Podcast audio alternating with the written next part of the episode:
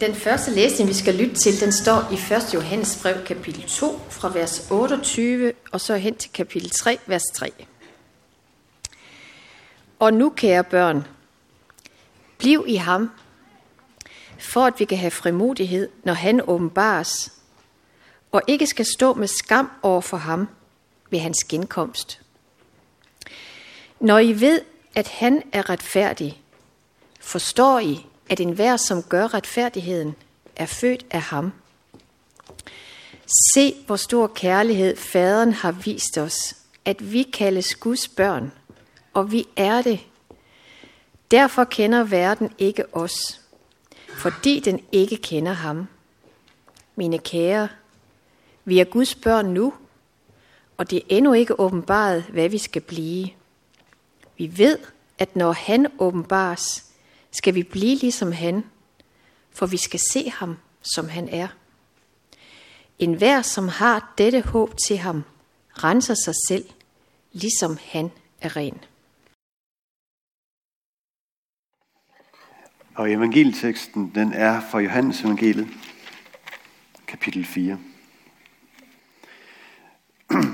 Han måtte tage vejen igennem Samaria, og da han kom til den by i Samaria, der hed Sykar, i nærheden det stykke jord, Jakob gav sin søn Josef. Der var Jakobs kilden. Træt af vandringen, satte Jesus sig ved kilden. Det var ved den sjette time. En samaritansk kvinde kom at hente vand. Jesus sagde til hende, Giv mig noget at drikke. Hans disciple var nemlig gået ind til byen for at købe mad. Den samaritanske kvinde sagde til ham, Hvordan kan du, en jøde, bede mig, en samaritansk kvinde, om noget at drikke? Jøderne ville nemlig ikke have noget med samaritanerne at gøre. Jesus svarede hende, hvis du kendte Guds gave, og vidste, hvem det er, der siger til dig, giv mig noget at drikke, så vil du have bedt ham, og han vil have givet dig levende vand. Kvinden sagde til ham, Herre, du har ingen spand, og bånden er dyb. Hvor får du så levende vand fra? Du er vel ikke større end vor fader Jakob, som gav os brønden og selv drak af den, ligesom hans sønner og hans kvæg. Jesus svarede hende, en hver, der drikker af dette vand, skal tørste igen. Men den, der drikker af det vand, jeg vil give ham, skal aldrig i evighed tørste. Det, jeg vil give ham, skal, have, skal i ham blive til en kilde, som vælger med vand til evigt liv. Kvinden sagde til ham, Herre, Giv mig det vand, så jeg ikke skal tørste og gå herud og hente vand. Han sagde til hende, gå hen og kald på din mand og kom herud. Og kvinden svarede, jeg har ingen mand. Jesus sagde til hende, du har ret, når du siger, jeg har ingen mand, for du har fem mænd, og den du har nu er ikke din mand. Der sagde du noget sandt. Kvinden sagde til ham, Herre, jeg ser, at du er en profet.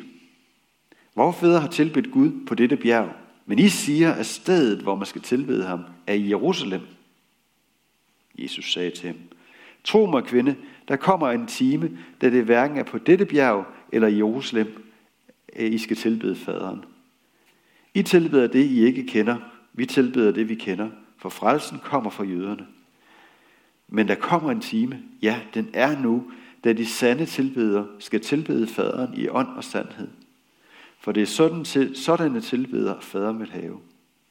Gud er ånd, og de, der tilbeder ham, skal tilbede ham i ånd og sandhed. Kvinden sagde til ham, jeg ved, at Messias skal komme, det vil sige Kristus. Og når, og når han kommer, vil han fortælle os alt. Jesus sagde til hende, det er mig, den, der taler til dig. Far, bed om, at du må åbne vores øjne, så vi kan få lov til at se dig i ordet. Bed om, at du må åbne vores hjerter, sådan at du trænger helt ind, der hvor det virkelig betyder noget. Bed om, at du må åbne vores hænder, så vi bagefter er villige til at gå ud på dit bud. Amen. Det er det er en underlig samtale. Den sådan springer frem og tilbage. Det er næsten som de hele tiden bare taler forbi hinanden. De springer fra det ene emne til det andet. Helt uden at gøre noget færdigt. Og kvinden opfatter alt meget konkret og bogstaveligt. Og Jesu bidrag til samtalen er meget abstrakt. De taler hele tiden forbi hinanden. Det er en underlig samtale. Men det skyldes jo nok, at vi ikke har hele samtalen. Vi har bare fået et lille kort resume med hovedpunkterne, kortet ned, så det stadig tager form af en samtale. En samtale mellem to mennesker, der mødtes ved kilden midt på dagen. Og selvom de sådan springer umiddelbart umotiveret fra det ene emne til det andet, så er der en underliggende logik mellem alle springene. For eksempel så udtaler Jesus sig om kvindens ægteskabelige forhold, hvilket får kvinden til at udlede, jamen så må han jo være en profet, når han nu kan se det. Og når hun nu snakker med en profet, så var der et spørgsmål, hun faktisk havde på sinde. Hvor er det, man skal tilbede Gud? Så der er en underliggende logik, men den kan nogle gange virke lidt anstrengt, fordi vi mangler en masse mellemsætninger. Men det gør ikke noget, for at vi har fået det væsentlige med. Og fordi samtalen, samtalen kommer så vidt omkring, så er der rigtig mange lag i denne tekst. Og jeg vil nøjes med at fremhæve tre temaer. Og det første tema, det er, Jesus nedbryder mure mellem mennesker. Han rækker over menneskeskabte grænser. Samaritanerne, jøderne, de var mildest talt ikke glade for hinanden. Baggrunden for det her fjendskab, det lå langt tilbage. Øh, 750 år tilbage skal vi, før vi sådan kan finde roden til det.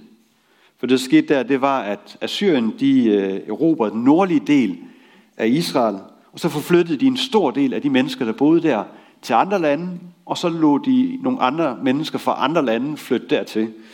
Det var Assyrernes måde at sørge for at holde styr på de områder, de erobrede, ved at sådan lave nogle blandinger af folk, fordi så var der ikke sådan en samlet opposition et eller andet sted. Så kunne de slås lidt med hinanden indbyrdes. Øh, og det virkede der til sydenlædende. Resultatet det blev så et eller andet blandingsfolk.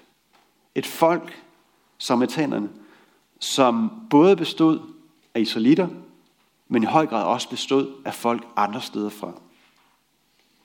Og de tog mange af de israelitiske skikke til, til sig, også de religiøse. Men selvom at de havde et fælles kulturelt træk, så voksede fjendskabet mellem jøderne og samaritanerne. Og det skyldes især, da sydrydet, den sydlige del af Israel, blev erobret, og folket der så blev bortført til Babylon og vendt tilbage, så øh, var der stor enighed om, hvem der egentlig havde ejerskab over landet. Jeg ved ikke, jeg synes, det lyder som en meget dagsaktuel konflikt. Det er sjovt, som historien har det med at gentage sig. Men hvorom alting er, som etaner og jøder, de havde det godt med hinanden, for at sige det mildt. Derfor er det meget bemærkelsesværdigt, at Jesus indleder en samtale med en samaritaner. Men der er mere endnu. Hun var kvinde. Det var upassende for en rabbi, for en lærer, at undervise en kvinde uden for hjemmet. Og så endda alene. Det var ikke så godt. Endelig så kan man overveje, hvorfor er det, at kvinden hun kommer ud til kvilden midt på dagen, hvor heden er stærkest?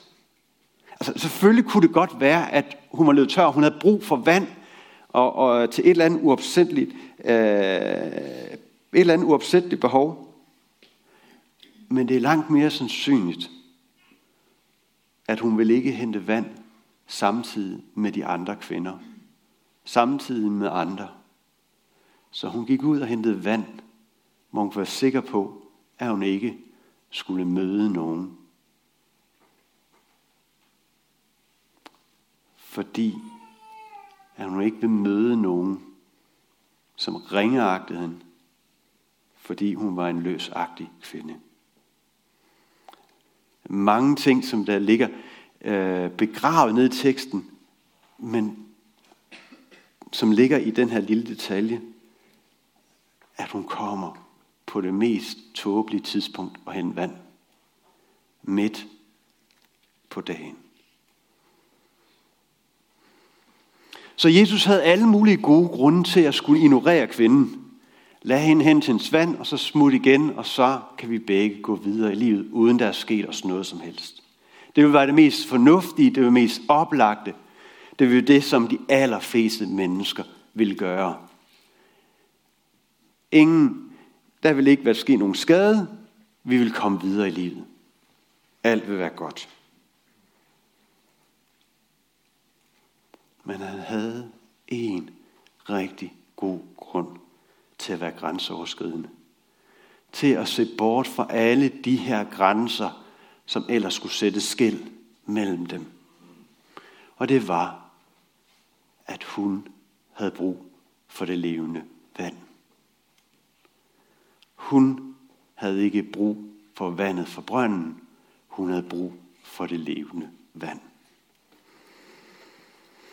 Jesus han ser mennesket, han står overfor. Han tager sig ikke af de ydre lag, der sætter grænser mellem os mennesker. Om vi kan spørge os selv, hvordan er det, vi ser på mennesker, om menneskerne omkring os? Ser vi det, der skiller os? Hvordan er det, at vi møder mennesker på vores vej? Er vi oprigtigt interesseret i dem? Eller er vi bare interesseret i, at nu kommer vi forbi en anden, og der er ingen skade sket, og så er alt godt? Hvordan ser vi på menneskerne omkring os? Det er altså ikke for, at, at, at, at der skal ligge en eller anden, endnu en byrde på vores skuldre. Et eller andet krav om, vi skal opfylde. At vi skal simpelthen bare være 110% interesseret i hver eneste menneske, vi møder på vores vej. Men det er godt at gøre os en overvejelse. Hvordan er det egentlig, at vi ser på mennesker? Det er godt at blive mindet om, at evangeliet er for alle mennesker. Uanset køn, uanset race, uanset position, status osv. Det er godt at blive mindet om, at det menneske, vi står overfor, har vi et fællesskab med, at vi har begge brug for det levende vand. Og det er et grundegenskab, vi deler med alle mennesker. Og når vi møder et menneske, så skal det stå over alle de ting, som vi ellers ser på overfladen, som sætter skæld imellem os. Johannes, der har skrevet evangeliet her, han bemærker en lille detalje, som også skal understrege den her pointe, at evangeliet er for alle. Han starter hele fortællingen med at fortælle, hvor er det henne? Jo, det er ved Jakobskilden. Jakob, det er israeliternes stamfar, Jakob. Han hed også Israel. Hele folket opkaldt efter ham. Han gav den her kilde til sin søn, Josef, for at han kunne hente vand derfra. Sørge for vand til hans folk, til hans hus, til hans dyr. Men nu var den kilde ikke længere forbeholdt jøderne, men den gav vand til samaritanerne. Og på samme måde var Jesus ikke kun sendt til jøderne. Han var ikke kun noget, der var forbeholdt jøderne. Han rakt ud over den grænse. Og nu mødte han en samaritansk kvinde. Det var den første pointe, at Jesus rækker ud over grænserne. Den anden pointe, det er det levende vand. Vi er vant til, at vi bare skal dreje på hanen, løfte lidt på kontakten, eller hvordan det er, nu er vores haner virker derhjemme. Og så kan vi få vand, der strømmer ud af hanen. Og vi kan sagtens, selvom det er så nemt, så kan vi sagtens værdsætte et glas koldt, frisk vand. Det er noget, som vi sætter pris på, især når det er på en varm sommerdag. Israel er et land, hvor der i perioder er meget tørt. Og så regner det indimellem temmelig meget. Når det så regner, så samlede, så samlede de vand i cisterner, store beholdere, sådan at de havde vand til tørre perioder. Det var ikke fantastisk, men det fungerede.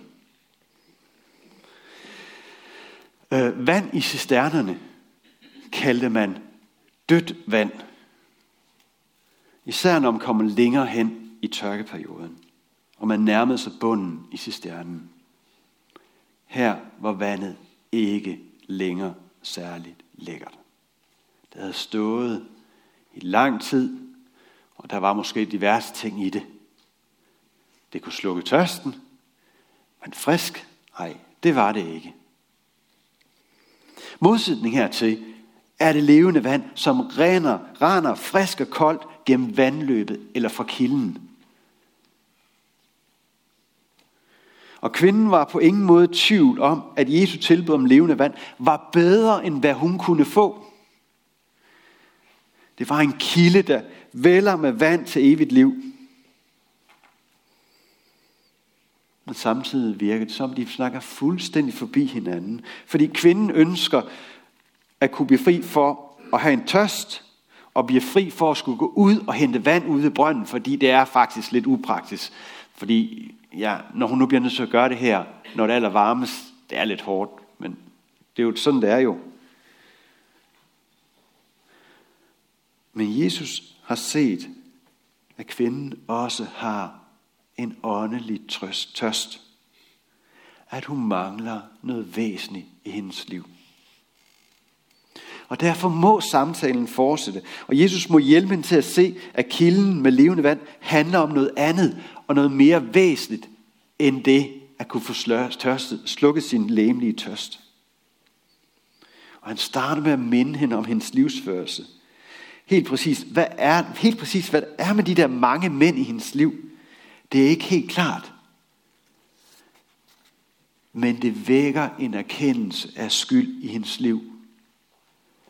Han ser, han så, hvad hun havde gjort, siger hun senere hen.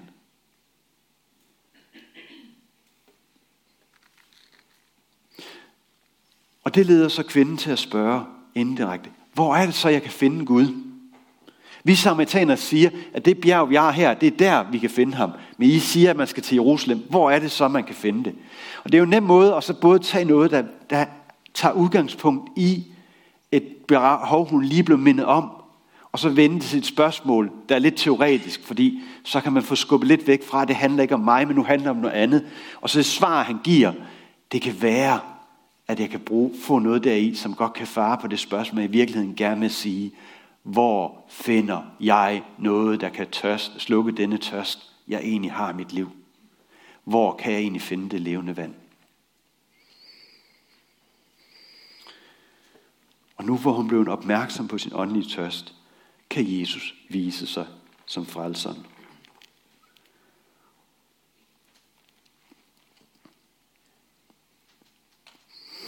Det, der er en meget interessant kontrast i de to tilgange til vand. Vandet, som skal hentes ud ved kilden, og det levende vand, der vælger med vand til evigt liv. Måske er det en tolkning, der trækker billedet lidt for langt, men jeg våger alligevel. Så pas på, at I ikke kommer til at trække den endnu længere efterfølgende. Det levende vand, som Jesus tilbyder, er nåden. Nåden vælger ud af vort hjerte og gør, at vi aldrig skal tørste. Vi skal ikke gøre noget, det kommer af sig selv. Det er der hele tiden. Vi kristne er bestandig tilgivet sønder. Det er at leve under nåden, det er det at leve med en kilde, der vælger med levende vand i sit hjerte. Alternativet er, at vi skulle gå ud til brønden og hente vand igen og igen. Og uanset hvor ofte vi henter vand, ender vi med at tørste igen. Og det er det, der er hagen ved gerningsretfærdighed. At uanset hvor godt vi end måtte gøre det, så har vi endnu ikke gjort det godt nok.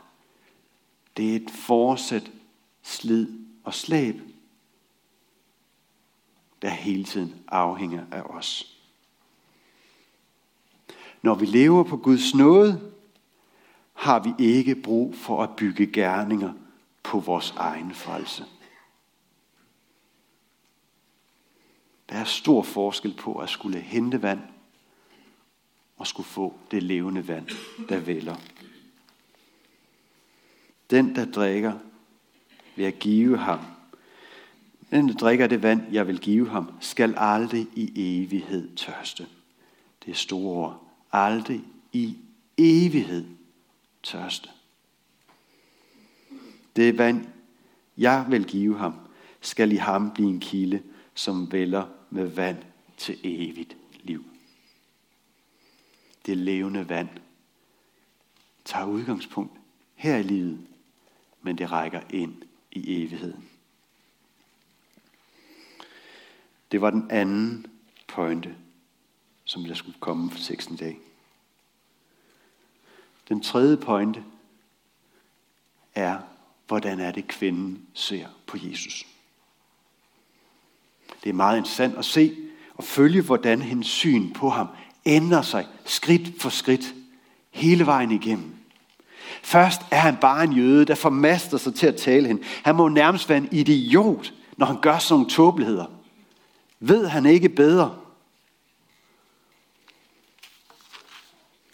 Men Jesus får skabt, får vagt en interesse i hende, nok til at hun fortsætter samtalen. Når han gået fra at være i irritationsmoment til at være et menneske, man kan snakke med.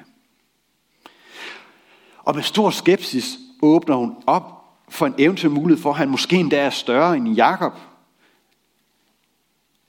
Hvilket leder over til, at hun må kende, at han er sandelig en profet. Ikke bare et menneske, man kan snakke på en lige fod, men en, der faktisk kan se ind i hendes liv. Og hele tiden vokser hendes tiltro til Jesus, og samtalen slutter med, at hun indirekte spørger, om han er Messias. Hvor til Kristus svarer, det er mig, den, der taler til dig. Og det udtryk her er faktisk lidt svagt oversat. For i den græske tekst, ja, så kan man så snakke om, om hvad var Jesus snakkede, fordi vi har det jo så ikke i aramæisk, som han snakkede. Men i den græske tekst, der står der, e, står der ego aimi, ego aimi, og det betyder, jeg taler. Normalt, når man bare vil sige, det er mig, du taler, så, så vil man bare tage den øh, sidste, øh, jeg prøver lige igen. På en græsk tekst, så er der ego me. og det betyder, ego betyder jeg, og aimi, det betyder er. Men normalt, når man bare vil sige, jeg er, så vil man bare droppe ego, fordi det behøves man ikke at sige, fordi det ligger indbesit i I me. Men det, der er interessant, hver gang, at der står det her, ego I me, det er, at det trækker på, hvordan Gud præsenterede sig over for Moses i Gamle Testamente. For der præsenterede han sig lige netop som, jeg er. Jeg er som en udtryk for den ultimative væren. Og jeg er, er det samme som jave. Så det Jesus egentlig gør her, det er han, i og med at han skal svare på en spørgsmål, så tager han lige og skruer en tand op og bruger faktisk Guds navnet i sit svar, at han faktisk er Kristus. Så den er egentlig svagt oversat. Han skulle måske have sagt, det er mig, den der taler til mig, til dig. Men vi kan have svært ved egentlig at få det helt oversat direkte, fordi det er ikke det, vi læser når vi egentlig hører, det er mig. Og det har simpelthen noget at gøre med den danske grammatik. Har ikke den samme som græsk grammatik og andre. Så vi er endt her. Jesus har indrømmet, han er Kristus. Og i versene, der følger efter, der øh, kan vi se, hvordan at Jesus, kvinden forlader øh, Jesus. Jeg har lige fået de, øh, nogle ekstra vers med op her, fordi de er faktisk meget interessante i den her sammenhæng. For det, der sker, det er, at hun glemmer sin vandkrukke, og så skynder hun sig ind til byen. Og på trods af, hvad de inde i byen end måtte tænke om hende, og hvordan hun tænker, at de må tænke om hende, så må hun bare fortælle dem, fortælle dem, at hun har mødt en mand, som kunne se ind i hendes liv og give hende håb. Måske, måske har jeg mødt Kristus. Og det fortsætter så øh, på vers længere nede, at der er mange samaritaner fra den by, der kom til tro på ham på grund af kvindens ord. På grund af en kvinde, som de formodentlig ringeagtede, nåede de alligevel frem til Jesus. Fordi hun vidnede, han har fortalt mig alt, hvad jeg har gjort. Og da nu samaritanerne kom ud til ham, bad de ham om at blive hos dem. Og han blev der i to dage, og på grund af hans ord kom mange flere til tro. Og til kvinden sagde de, nu tror vi ikke længere på grund af det, du fortalte. Vi har nemlig selv hørt ham, og ved, at han i sandhed er verdens frelser. Bemærk til, hvordan Jesus gik fra at være noget ganske ubetydeligt til at være noget fuldstændig uundværligt. Og måske, måske er budskabet til os i dagens tekst det, der står efter dagens tekst. At vi skal gøre som kvinden. At vi skal glemme vores vandkrukke for at viderebringe budskabet om det levende vand. Budskabet om Jesus. Amen.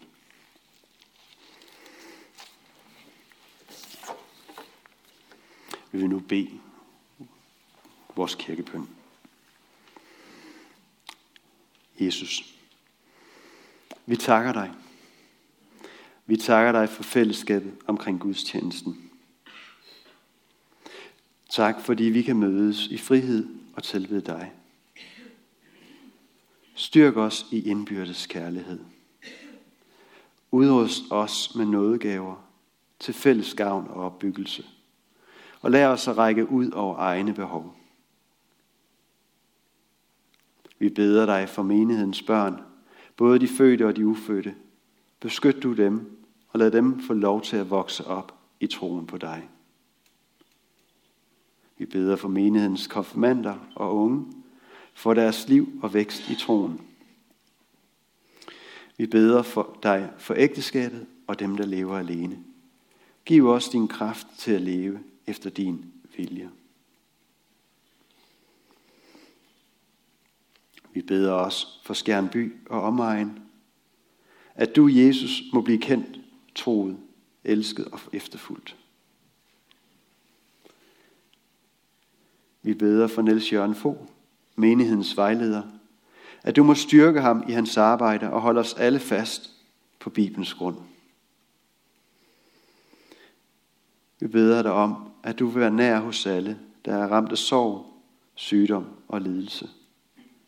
Giv os mod til at være til stede og dem til at lindre smerten hos hinanden. Hør os, når vi i stillhed hver især beder for en, vi kender.